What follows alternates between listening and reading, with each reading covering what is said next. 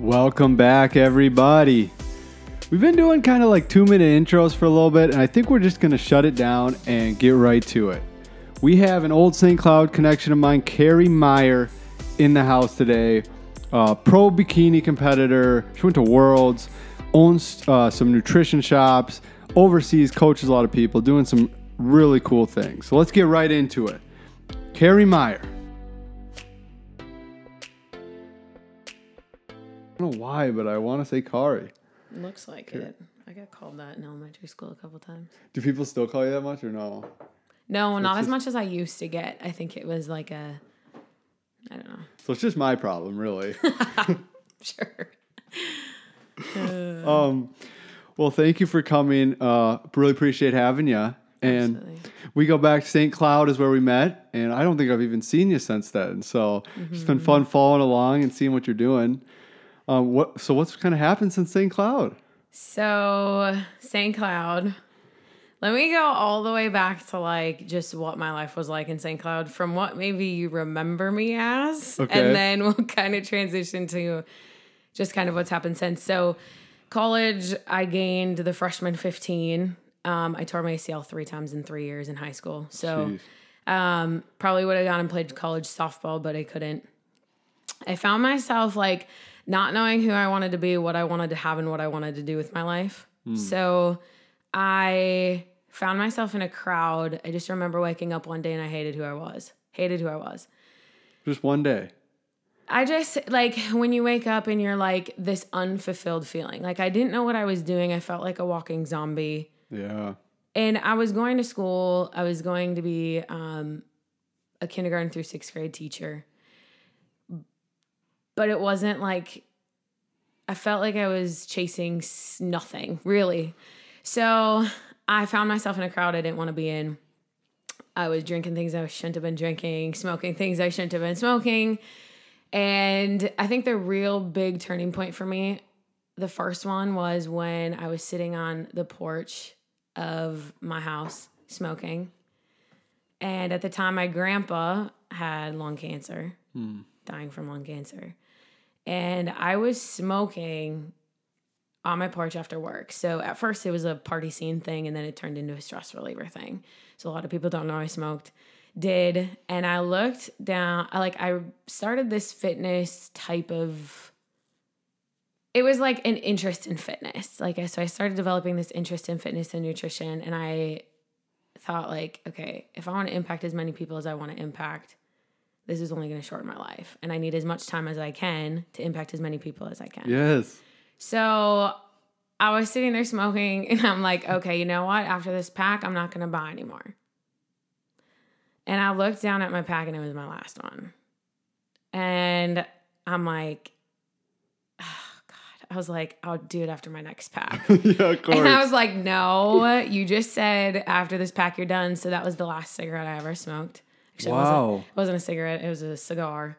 Um, last one I ever smoked, haven't smoked since. That probably was the very first and biggest step for me as far as changing my life because from that moment, what happened was I developed a discipline to what I said I wanted. So going forward, right? So I was doing all the college things. Um, I started kind of diving into Herbalife, which is the fitness and nutrition supplement line that I use now with what I do. And throughout that, the last couple of years of college, I got more and more interested in that. So I was like, okay, what if I could do a fitness competition? What would that look like? Could I do it with the supplement line I was using?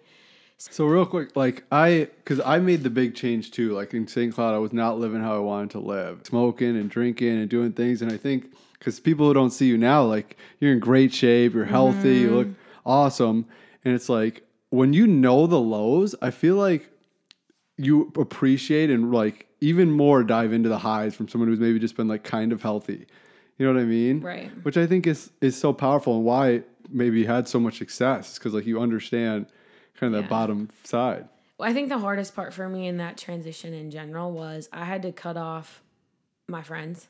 and I do the quotes like Oh. friends Yeah. because I found out I really didn't have friends, and that was probably the hardest part for me. The low was if I was gonna, I was gonna get invited to all these parties as soon as I stopped drinking. Um, I didn't get invited to those things anymore because I wasn't fun anymore. Yeah. And so, learning how to be alone in your journey is probably the worst and the best thing. Because, worst being you feel alone, best being you really find out who you are. And for me, I was able to not only find out who I was, but I was able to tap into uh, more of my faith and listen to um, God throughout my entire journey and what direction I was supposed to be going. Was it pretty hard, like, you know, losing those people that you thought were friends and stuff? At first, yeah. Yeah. Um, I remember I had the loneliest feeling ever. I remember I was in my house, the same house that I was smoking my last cigarette at. Yes. Okay. And I remember calling my mom and I was like, Mom, I don't understand. I'm like, I have a boyfriend who cares about me. I've got a family who loves me. I have a lot of things going for me. I was like, I don't understand why I feel so empty. Mm. And I think that ties back to me not having a purpose and really going through life like a zombie. Yeah. Like I was so sad. And I'm actually talking to a lot of like mid 20, like early 20s right now.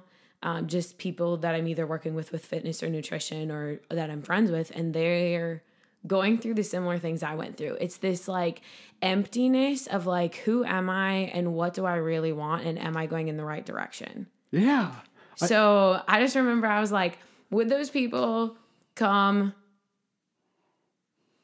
save me if I had a flat tire on the side of the road?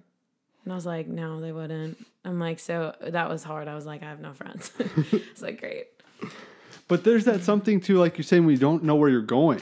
I think Mm-hmm. that's one of the most powerful things is when you finally find something you can put your passion, purpose into. It's kind of like a, it's a dull thing. And as an athlete, when you lose your identity in your sport, it's that part of like, oh man, what do I do? I think that's a Mm-hmm. really dark place just because we don't have anything to strive for, like you said. Right. And I love what you said about losing your identity. That was me going from high school to college. And why I think I got into that not so great space was because I was an athlete, three sport athlete in high school, had three knee surgeries in three years, and then they told me I couldn't play anymore. So finding that way to be competitive again was where the fitness competitions really then like sparked that back up. And like for me, it was another way to be competitive. And not only that, I found a lot more throughout that. But at first, like it was a way for me to still be an athlete, but in a completely and totally different way. Yeah. So you like stop drinking. Now you have something that you can like compete in and stuff. Like, was it hard to get into these competitions and like get, you have to get pretty lean and in shape for them. Yeah, so it's funny. I I wouldn't say it's hard to get into. What happened for me was I just kind of like there's those people you look up to in your life. And so for me, and one of the biggest pieces of advice I can really give somebody who wants to change is find like five people that you either look up to or they inspire you and then pick like something from each of those five people to do. Like don't copy one person because hmm. then you lose who you are. But I remember I was like looking at all of these people and I was looking up to them and I'm like, okay, how can I be like every single one of them but be me all at the same time? And one of them did fitness competitions and I was like, oh, that'd be so cool. However, they were bodybuilder. I didn't want to be a bodybuilder. I still wanted to have a feminine look to me. So I was like, okay, who do I know that's competed in bikini or who do I know that actually coaches people in bikini? So I kind of like dove into that just a little bit. And in one day, I had booked an appointment, bought a suit, or at least like paid to go meet with somebody to get a suit, Yeah. booked the show, everything all in one day. And I remember sitting there and I was like, holy shit, I don't know what I'm doing. like I had no idea what the next step was. And I think that goes into a lot of my life and my journey is I decide I'm going to do something. I do it. And then but like in the in between there it's figuring out how to do it. Yeah. So it's always like I'll figure it out. It's just making the first step of committing to it. I love that. You just dove into it. I mean, Mm-hmm. you were just saying you're doing the hour a day of cardio. Was it on the Stairmaster right now? Yeah. And your friend just said, you know, she wanted someone to do it with you. You're like, all right, I'll do it. Yeah. and now you're just committed. Yeah. You have to figure it out. Yeah, it's insane. And one of the things that it, I've developed over the last five years, it's more definitely stronger now than it ever has been is understanding the power of my word. When I was in college and or throughout the last 5 years, there's people you meet who tell you they're going to do something and they don't follow through and they don't do it. And that has always bothered me so much. And so I have really taken that and or like any disappointments I've felt from other people as I want my word to mean something.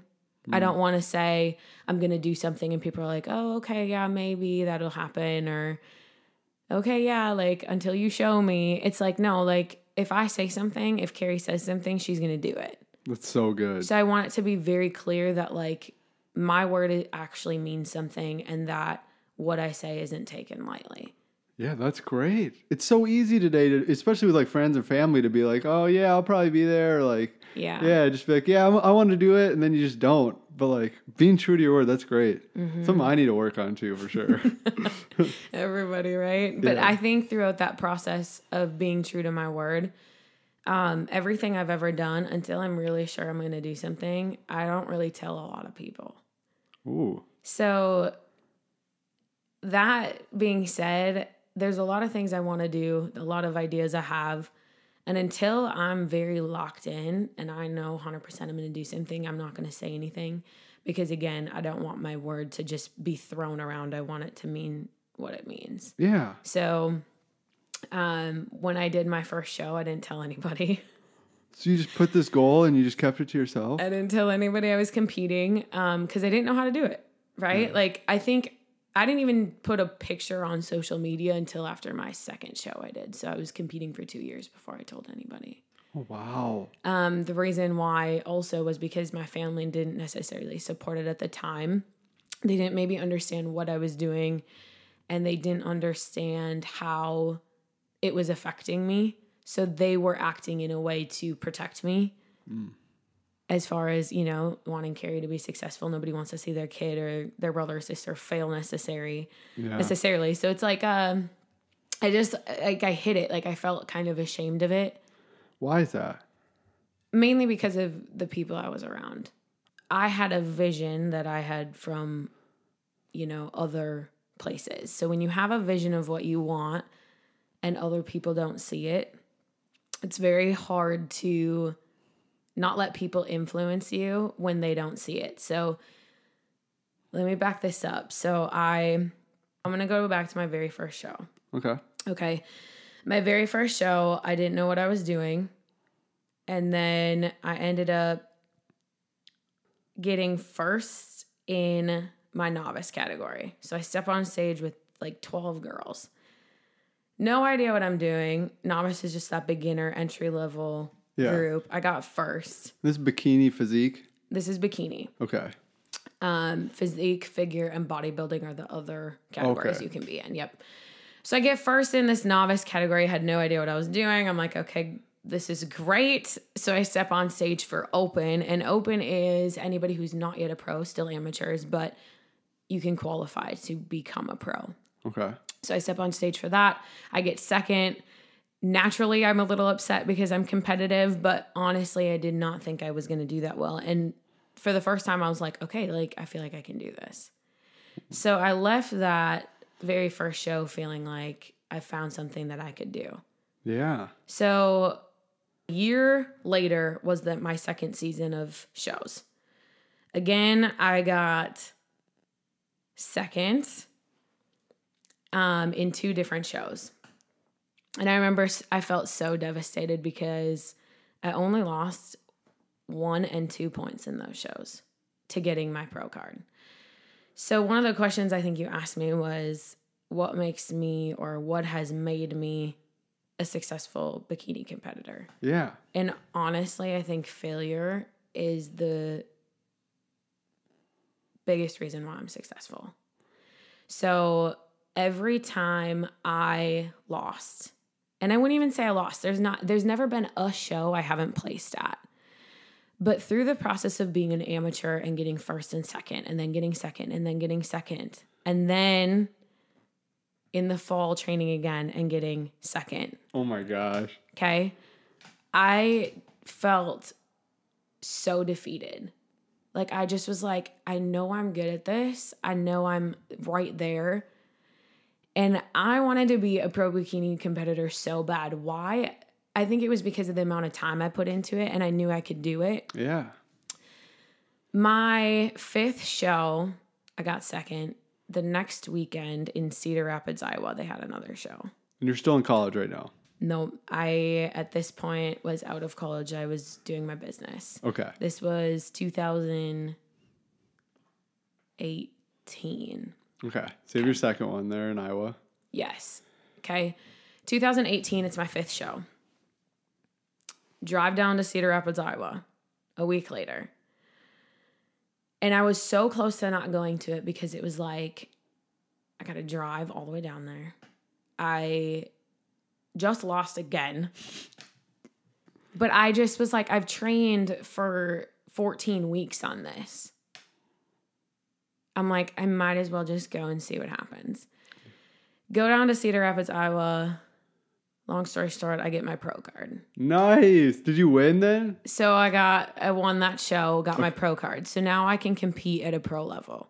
So in order to compete at a pro level, you have to win Okay. and then get your pro card, and then you can compete with pros. Hmm.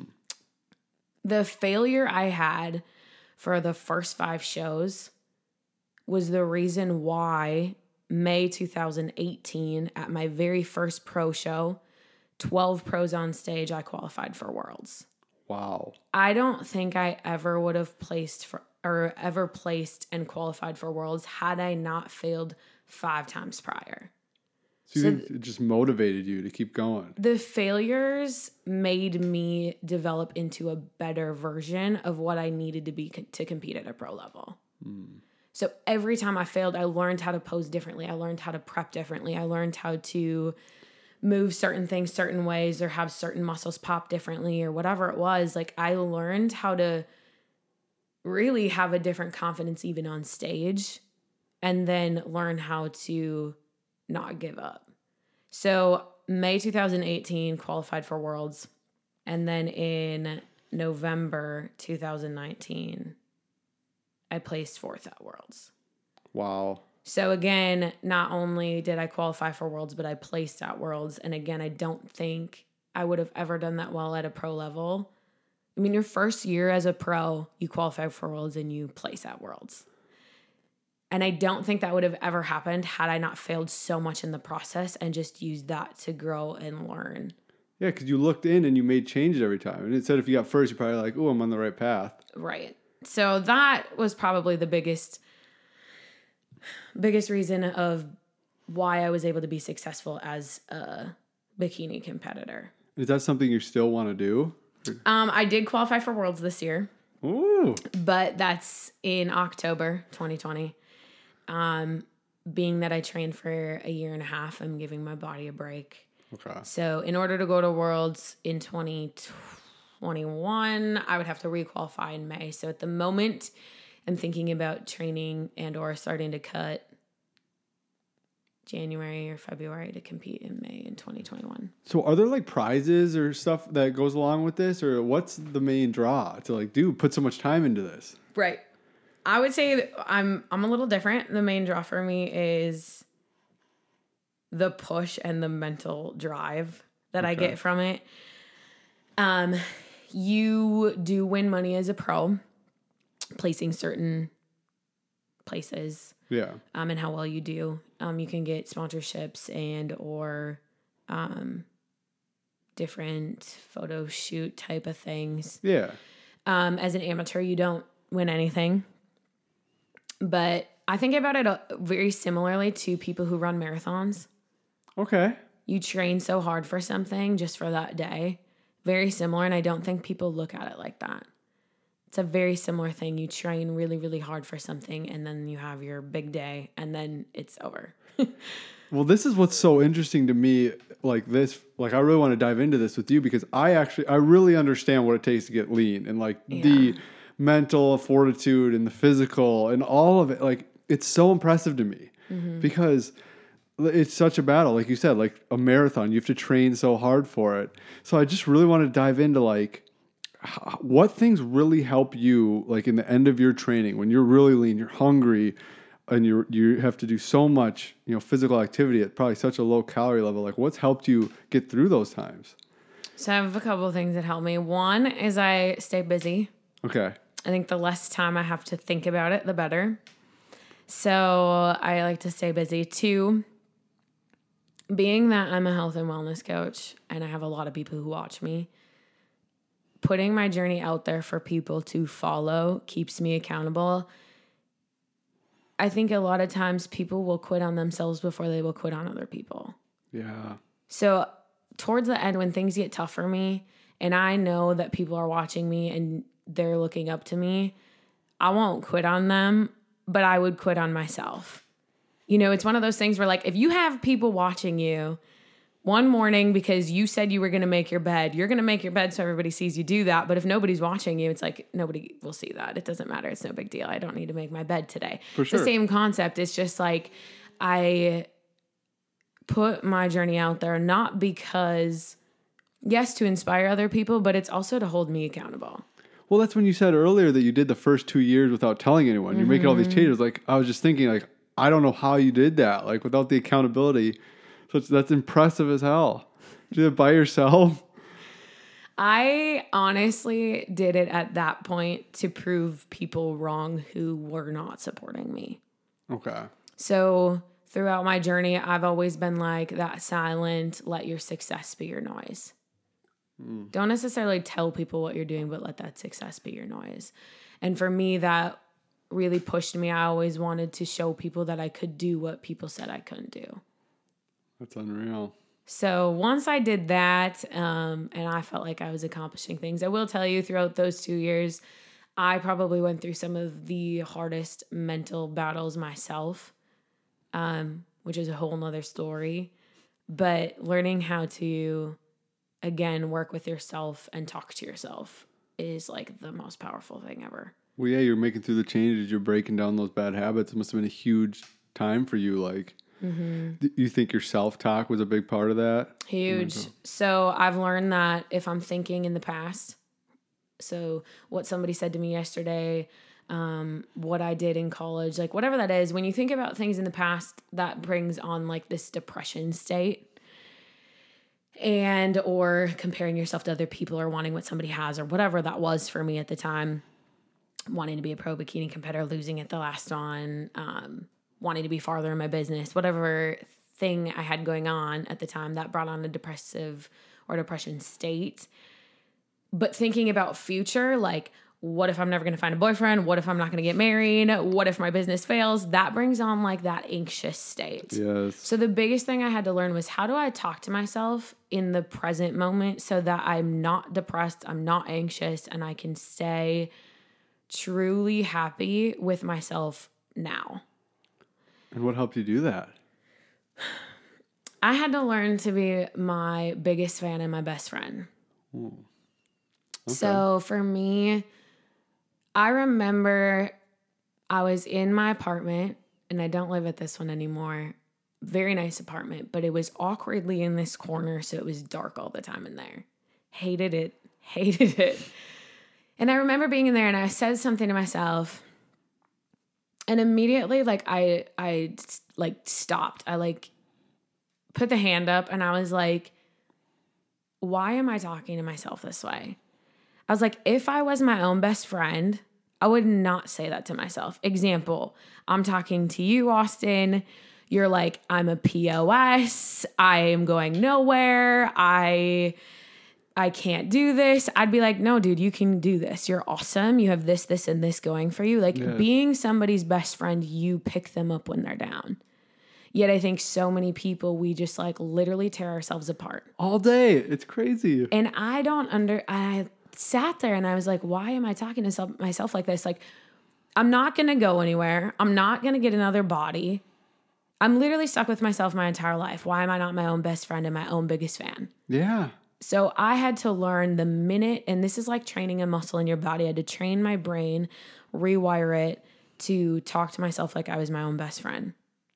And that got me out of that dark state. And that got me more comfortable and confident in who I was because I was cheering myself on instead of ripping myself apart. And that's amazing. I mean, that's like where I've noticed for myself too. Like I'm I'm a PGA professional, like pretty serious golfer. So I noticed that I was saying a lot of shitty things to myself on the golf Mm-hmm. course. And I was always tearing myself down. What can't you do? And you look at like the best players or just the best athletes, they're overconfident. And it's great to be humble and all that stuff. But like the best players, they're telling themselves that they're the best and they're gonna make the shot. And like it's just simple as that. And you can relate that to life. I think that's so good. Like, and I've noticed in my golf game now, I talk to myself like you're, you know, just tell yourself that you're the best. You're gonna do this, and it makes a huge difference. Right. Yeah. so And that's good. Practice, practice that because it's not easy. But once I got that down, that helped me so much. And then I think that's how I ended up sharing more of my journey on social media. I Mm. was more confident in who I was and who I wanted to become because I was cheering myself on throughout the process. And you probably started to see the results of what you were doing, and that gives you a little bit of like it reinforces what you're Mm-hmm. thinking, right? Right. That's cool. So you went, you you went and you did your pro bikini. Yep. Like I did that. you got all the way through worlds. That's so cool. Um, well, real quick, I'm a big health guy. Like I got four nutrition certifications down there. Love I, it. I love that stuff. Uh, what what other like practical things or what are your like keys? I guess especially when you're dieting down health wise, like foods that you love, supplements that are like a must for you. Okay, so I would say different things that I do really. Um, number one, I don't cheat. Zero cheating. So I don't cheat for 16 weeks. I weigh my food Wow. 100%. So whatever is not on the scale does not go in my body. Um, I try to keep it as basic as I can. I don't switch up my food a ton. A lot of times people are like, don't you get sick of that? So, yes and no, but I eat to live. I don't live to eat. Ooh. And there's a difference between those two. So, if you really break that down, I'm living um, because I'm eating, not eating because I'm living. I don't know. It's just one of those things. So, for me, I just try to stick it um, lean. I do a lean beef or lean chicken, lots of veggies. Um, I do carb cycle. Okay. So that's been key for me. Um, I'm not going to go huge into exactly what I do because, you know, you have competition. so you got to keep it on sure. the low. I will tell you, I'm really big into uh, water retention and making sure that's down. Okay. Like I said, I use only Herbalife supplements. So I do not use anything else. Reason why is because coaching people with what I know with that supplement line, I want to know exactly how it works and how it works with my body. Then I can also then share that with the people that I'm coaching. So I coach people with the line. Um, not only that, but it's all NSF and um, certified. So I can take all of it and I won't pop. Yeah. So through my polygraphs and my urine tests, like I never have to worry about popping for anything where I've seen girls crying in the hallway, taking places from local supplement shops that had an illegal diuretic that is maybe not illegal in the state, but it's illegal in the federation. And so um, You just don't know what you're getting from a lot of those things. Absolutely. yeah, so I I only use Herbalife. I will tell you, I have like a tackle box full of supplements. I think most people think it's a little aggressive, but um, I know what al- everything does. Really big into fish oil and really big into joint support. So, being that I had three knee surgeries in three years, I make sure that Like, what are you getting? Like turmeric or something? I do. Yep, Okay. and I take that every night before bed. Actually, I have a tablet that has that also. So, Any other supplements that you love? I mean, I take so many. I take a Prolessa uh, powder at nighttime. It's a fat burner, hunger curber. Okay. So what that does for me, I take it around eight thirty. Um, I actually eat the powder. It's so weird. So I eat the powder. It's a fat supplement. In order to burn fat, you have to consume fat. So um, I take that at nighttime, and I don't know. It leaves like this taste in my mouth, and I don't like it. So I have to go brush my teeth afterwards. And mom always told me, once you're done brushing your teeth, you don't get to eat anymore. For sure. So that always helped me like, okay, I'm brushing my teeth, I'm done for the night. Yes. So um, it keeps me fuller at nighttime. That's usually when I like to snack. I, I'm such a night snacker. Yeah. So it helped me curb that. And then it also um, ends up burning fat then while I'm sleeping. So pro life, you said, fat. It's called Prolessa. Prolessa. Mm-hmm. Okay. Yeah. So how about like training? What what does training look like as you get down there? Is it a lot of more cardio or is there more weights? No, it's a lot more cardio. Um, obviously, you have to cut, and when you cut, you're cutting body fat. Um, diet is huge, huge. Like I really think I could probably train just diet and cut. Yeah. Cardio is gonna speed it up. But off season is where I try to build my muscle, and then in season I just work on maintaining the muscle and cutting. Hmm. So I'm not trying to build muscle during season. That's too many things at one time. I'm gonna exhaust my body, and I'm not gonna get as lean as I want. So you keep it simple. You're eating the same things. I mean, I love like the cheat meals or like Halo Top ice cream or something like that. Right. Like I'm a big sweets guy. Like, it, it- how hard is it to just stick clean? Or you said it's not and it is. Like, man, how do you get through it for 16 weeks? Okay, so this probably boils down to the decisions I make. Okay. And again, just being like true to my word. Like, I just make a decision that like I'm training. So, example, do you smoke? I don't. Okay, great. So, if I said, Austin, here's a cigarette, smoke this, you would say, No, why? I just don't smoke. Exactly. Where for me, when I'm training, it's like, hey, Kara, do you want this? I'm like, no, why? Because I'm training. Hmm. So I just make a decision in my mind that, like, I'm training. Yeah. And I know that that's going to be there when I'm done training. So in the moment, sometimes can it be hard? Yes. But after you go a month without doing it, the last like two, three months, easy. Yeah.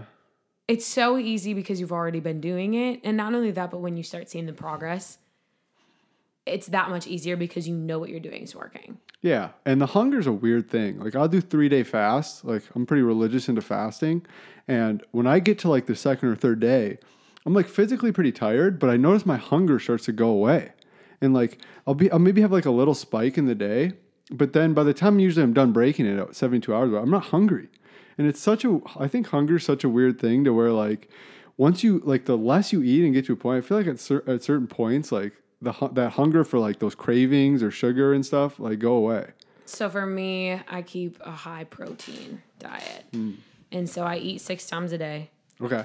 always my whole prep um, but i keep my protein so high that it keeps me fuller longer and it also like do i necessarily need that much protein in my diet no Yeah. i just know it keeps me fuller longer and it actually does help with those cravings so i don't actually crave as much if my protein is high enough Yeah. It's the satiating part of it. Yeah, there's definitely something to it. Get your protein in.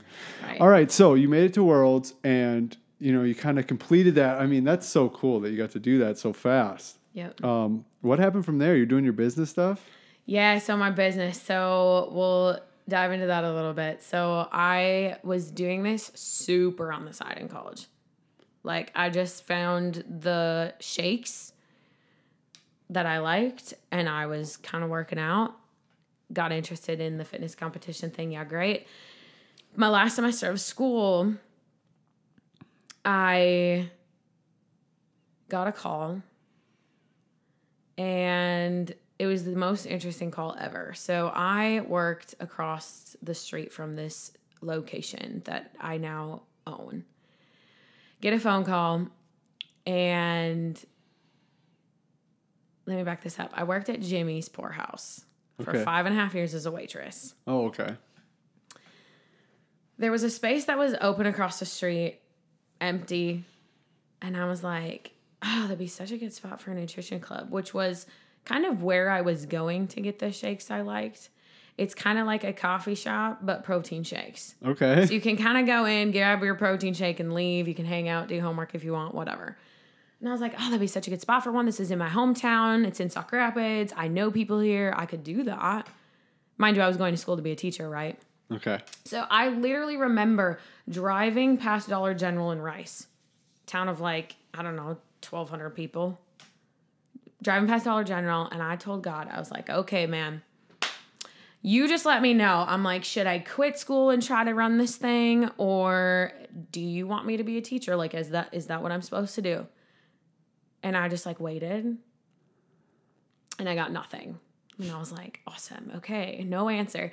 All I remember thinking was keep doing what you're doing. Okay. So that's what I did. I kept doing the little side gig I had on the side, kind of taking the shakes, kind of helping like five people, and then um, kept going to school. October, my last semester of school, I get a phone call. Actually, no, okay, back it up. What happened was is within like the next couple months, this lady opens up a nutrition club in the spot that I saw. No way. And I was like, I knew that was supposed to be a nutrition club. Like it wasn't for me, but I just knew there was supposed to be one there. In the back of my mind, I'm like, well, I can't open one up in Sauk Rapids anymore, even if I did want to, because it's not big enough and I wouldn't want to compete against her. So again, I just kept doing the school thing. 10 months after that lady had had that space open right across from the restaurant I worked at, I get a phone call in October. She wanted out, and I got the opportunity to buy that space. Wow. And I, when I got the phone call, I was like, okay, you know what? Like, give me a week. And after I got off the phone, I was like, I'm supposed to do this. I called them the next day and I was like, I'm in. So, October, I told them I'm in, told nobody. What's up with you not telling Told anybody? nobody. Why? Because at the time, I thought I was going to be a teacher. I was living at home and I didn't think my parents were going to support it Okay. because nobody understood the possibility that it could have if I opened it and what that potential and opportunity looked like. Being that nobody knew what it looked like and being that I was honestly scared, I didn't want anybody to talk me out of it. So Okay. until I knew exactly what it looked like and I knew 100% I was in, then I started telling people. So December I graduated and then I ended up opening it 3 weeks later, uh, January 4th. Nice. Yeah. And that was your first shop First one. owner. How what was that process like? I mean, setting it all up, how'd it go? well, here's what I will tell you. Um, you don't need to go, go to school to do what I do. And I graduated with a kindergarten through sixth grade teaching license. And I had to learn so much. And or like throughout the process, the biggest piece of advice I can give somebody is like decide you're gonna do something, start doing it, and throughout the process you're gonna figure out what you need to do. Yes. I had no idea what I was doing. The whole first year of it even being open, I learned so much because it's not like I had all the pieces together. What I was okay with was not knowing everything and was okay learning as I went. yes. So the process really was just like figuring out how to get your licensing for XYZ and learning how you're gonna like get people in the door the first day. I mean, mind you, like no marketing, no business, like no finance background of any kind. So I had to figure out how I was gonna do all of this and that kind of goes forward into how I keep developing as a person is it's just like finding those things that you want to work on and grow and then just like research and dive into that. Just do it. It's like self learn, self taught, really. Like the accounting and all of that. Like, was it a process or what? Yeah. Um, honestly, I probably didn't go through a lot of that till six months into the business. You were just making shakes and selling? Yep. And then six months into the business, you find out that you have to pay income tax and sales tax, and you had no idea. You're going to owe this many thousands of dollars. I just about had a heart attack. So, talk about grinding, right? Like learning how to not buy anything and save. Yeah. crazy because I had it was June 2017.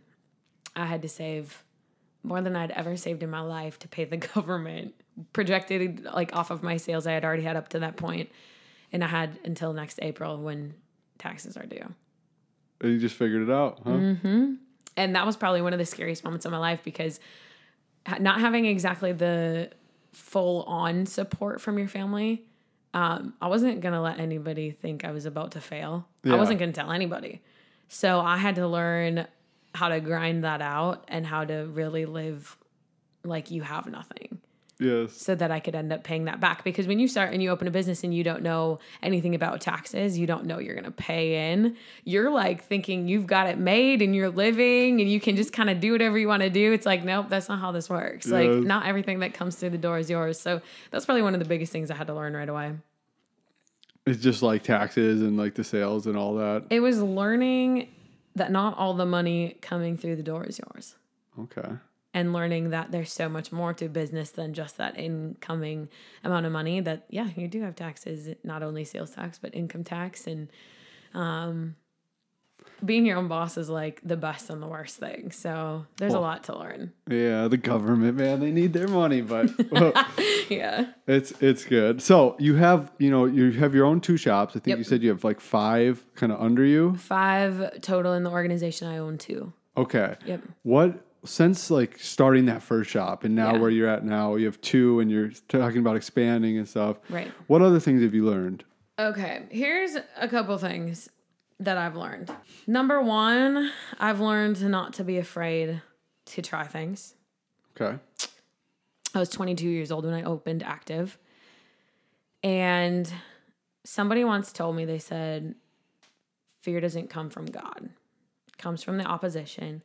So anytime I get afraid to do something, I know that that's not God, that's what I choose to believe in. So I know that fear is supposed to hold me back. It's not something that's meant to bring me forward. I've also learned that there's power in not hesitating. The more you hesitate and the more you let that fear sit in, the more likely you're not going to accomplish whatever it is that's in your brain and or your heart. Yes. So I've learned that number one, um, to not let fear impact me. There's two different types of fear, I believe. There's fear of success and fear of failure. I was afraid of failing at first, and that's why I used that fear to push me because I didn't want to tell anybody I was going to fail. I didn't want to show anybody I failed. So I had to learn to use that to push me forward. I also then have transitioned into a fear of success. Sometimes when things start working, it's hard to know how to handle it.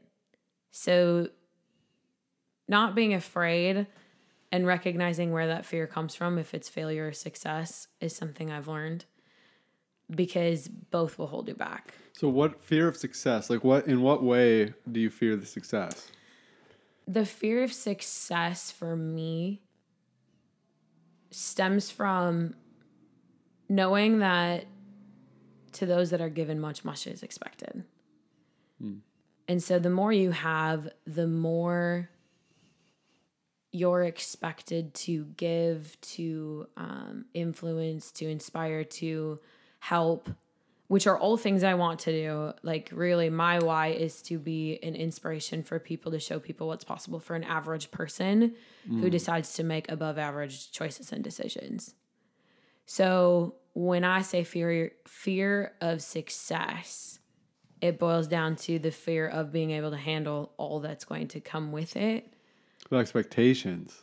and the responsibility like i take care of so many people mentally emotionally physically that i never want to let anybody else down. And i mm. want to be able to be the person that everybody else needs me to be. And i think sometimes what can hold me back is knowing or not knowing how to handle it.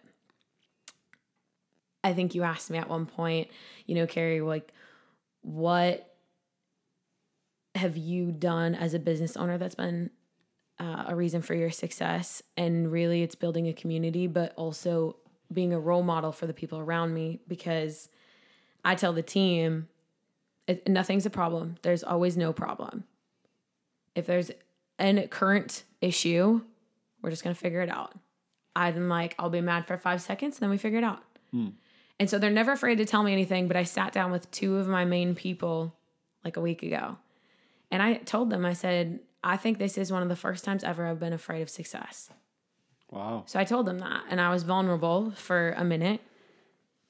And they looked at me, and the one said, You know what, Carrie? You'll figure it out. And I was like, Wow.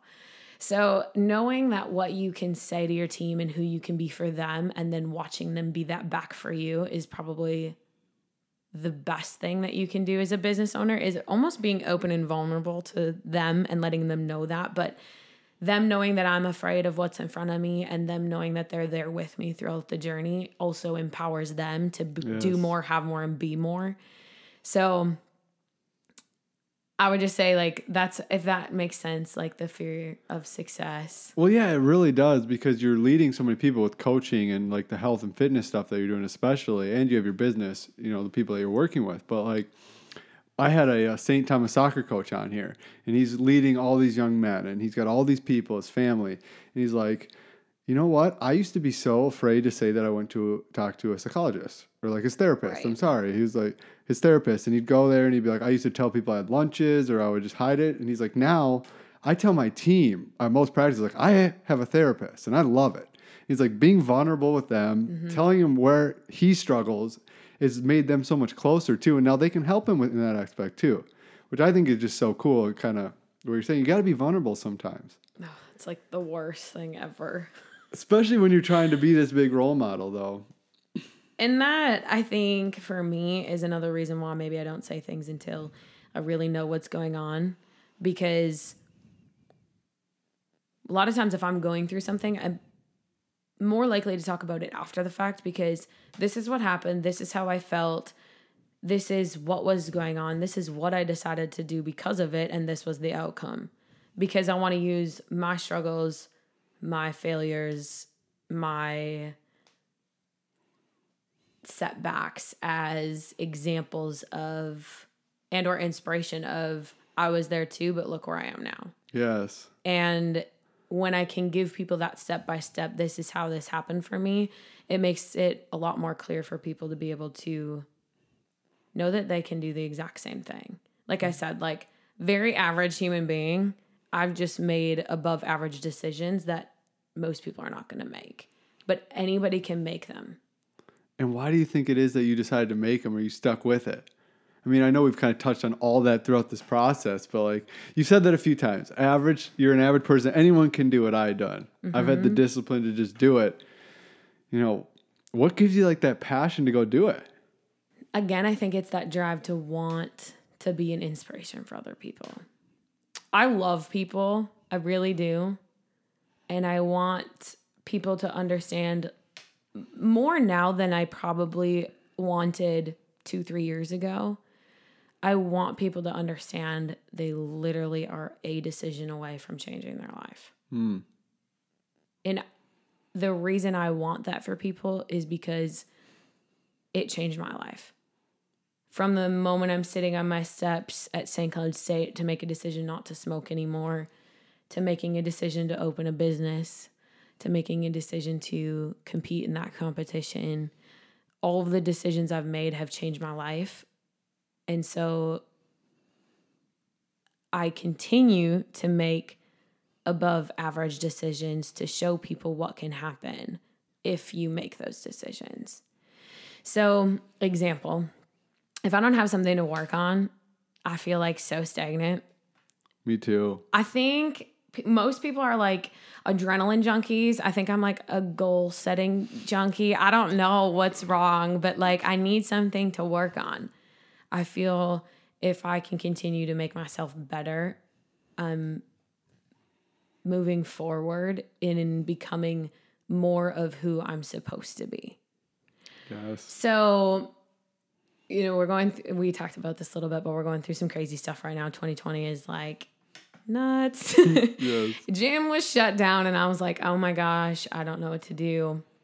I started a 30 day mind and body thing um, on Facebook. I had 400 people in there.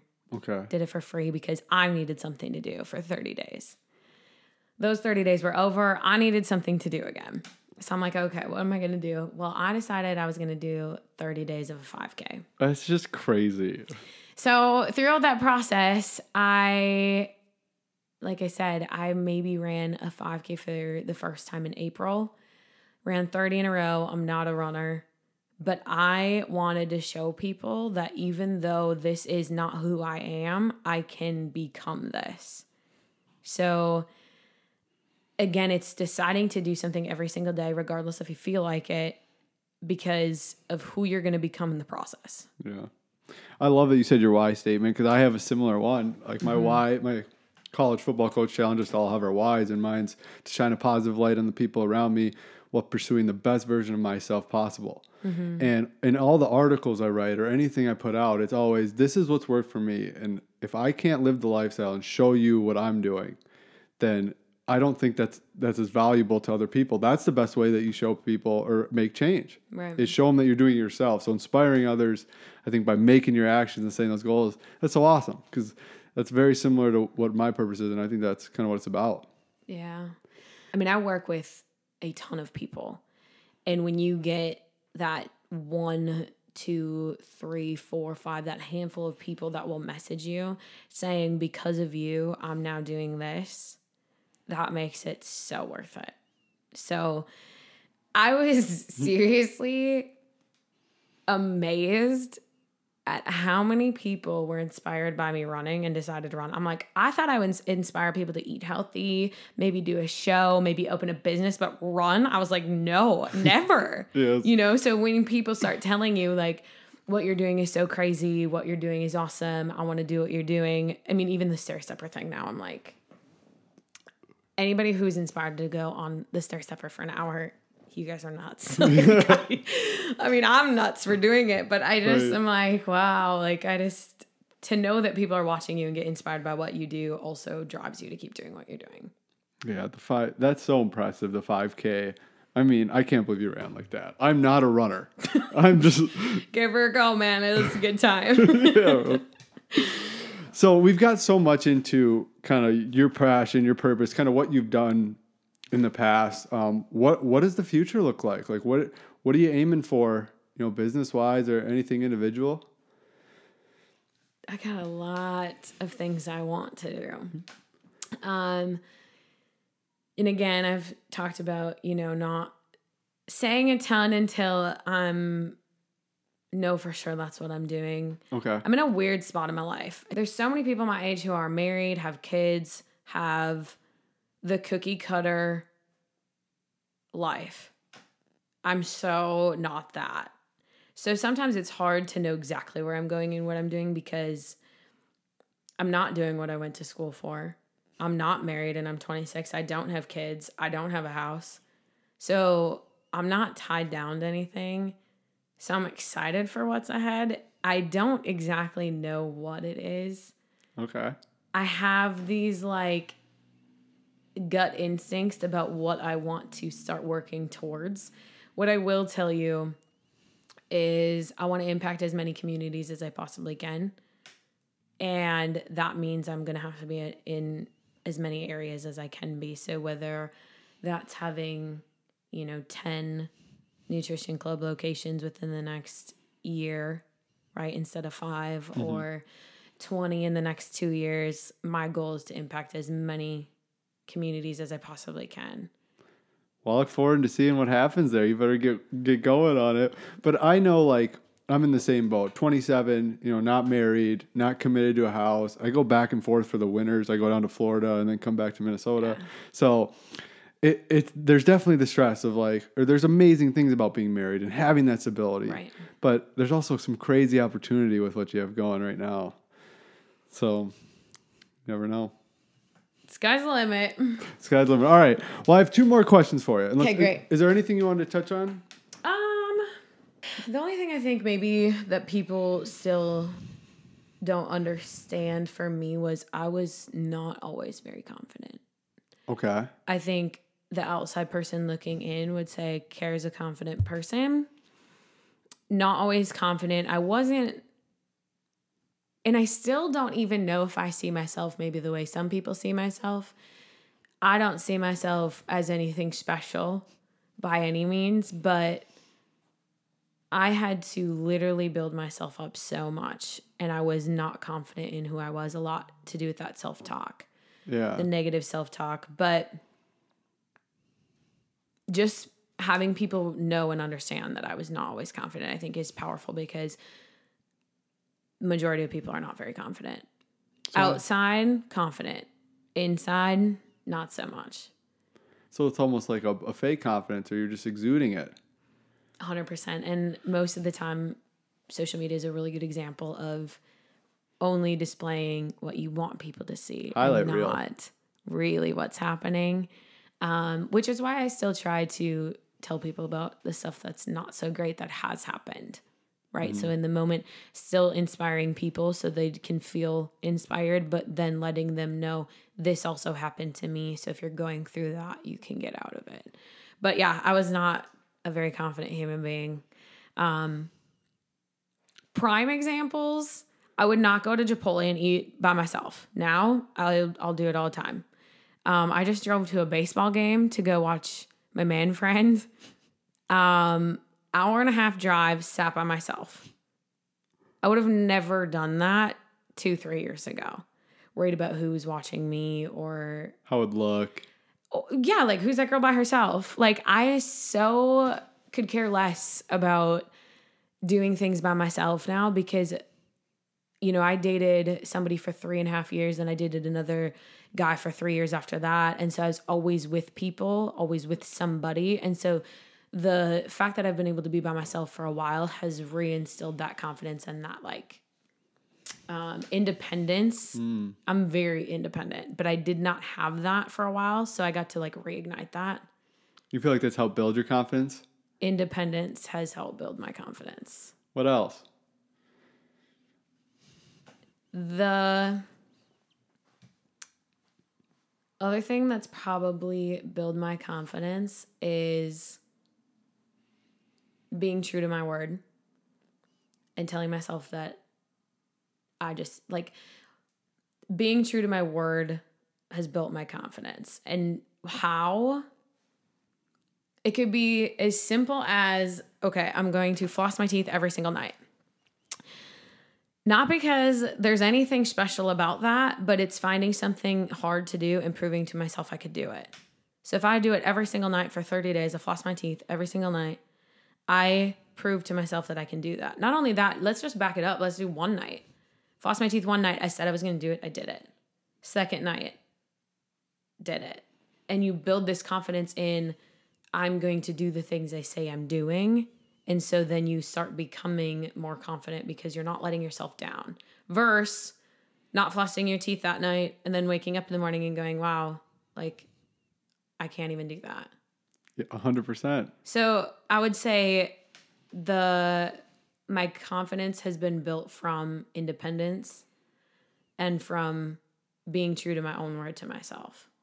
We all have a story we're telling ourselves, right? We all have this inside story that we're telling ourselves that who we think we are. And when you break those things, mm-hmm. that story you start to tell yourself that you're not what you could think you could be. And that's just building habits or every time I make a healthy decision, I'm building into the identity that I'm a healthy person. Or mm-hmm. anytime I go work out, I'm building the identity that I'm a fit person. Or anytime I play good, I'm a good golfer. And we all we just do the things. And when you can consistently build on the things that you tell yourself instead of break them, I think that's super powerful. It's funny you talk about habits too. There's habits that I've broken, and one was the habit of hesitating. I used to hesitate all the time. And I am by no means perfect at this yet. It's still something I'm working on, but when I can limit the amount that I hesitate, that habit I create, it's just a habit, habit of hesitating. Like, oh, well, I'm gonna do this, and then it's like, well, but do you feel like it? Do you do you have time for that? Do you da da da da da? And now it's like, okay, well, an hour has gone by and you still haven't done it, right? It's the same with procrastination. You're not a procrastinator; you just have the habit of doing it. So, I had to break the habit of hesitating to become successful in the things that I'm successful at because you only have 24 hours in a day. You've heard this. Everybody has 24 hours. I don't have 26. I have 24 like everybody else. But if you can break the habit of hesitating, you're going to save yourself a lot of time. Take action. I love it. I'm a, I, I was a procrastinator, still can fall into it, but you just have to start. Like I said, by no means am I perfect at any of it, but I got two more questions for you here before you get out of here. Um, the first is I know you've kind of just dove in. You did the bikini thing, you did the businesses, you've kind of just been experiencing life by doing it. Is there any like books or audiobooks or any content out there that, you know, really helped you kind of in your journey?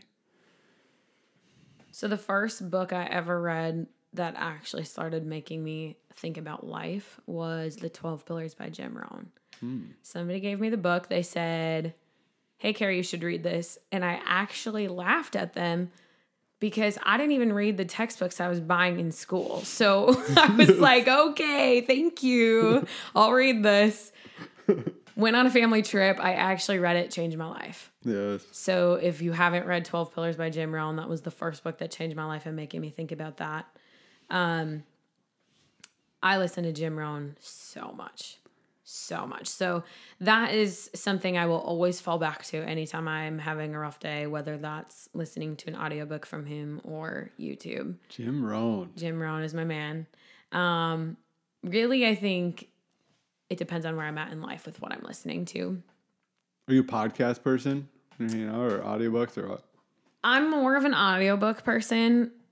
The podcast I will listen to often is more of a Christian podcast to get my mind right that way and my heart right. Okay. So, um, but no, I love listening to things. I really do.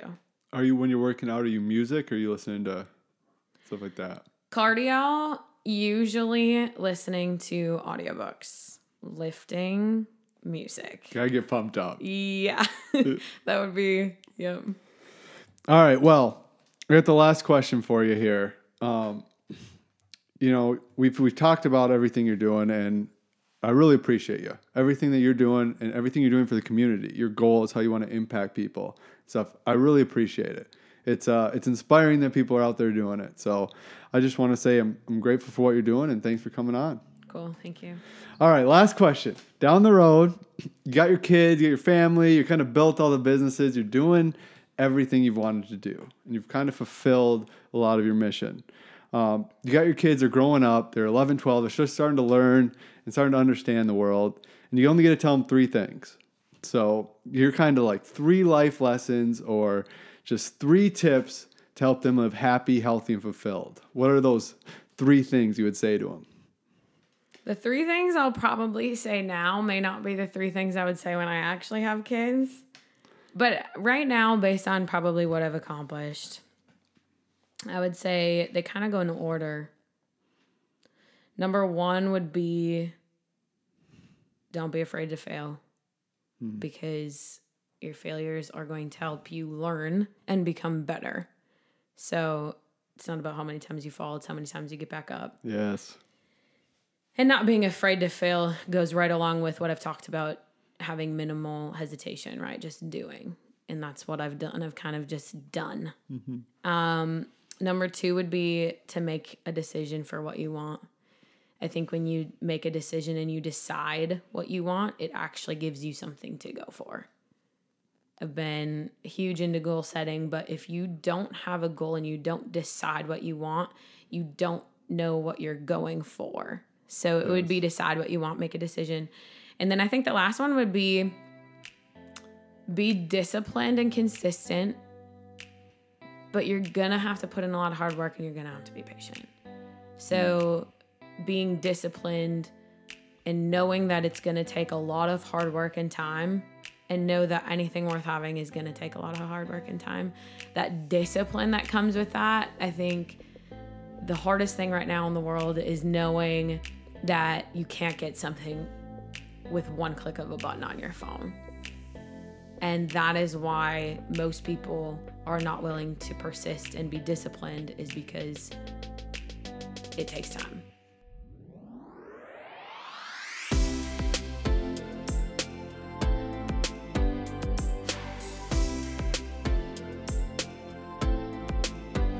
Great things take time. Yes, they do. Awesome episode. Go give uh, Carrie a follow. Um, she hangs out on Instagram, Facebook. Carrie Meyer. She's taking all my stuff. You guys know where to find her. All right, folks, let's go get it. Always really appreciate you being here, and we'll talk to you next time. Woo!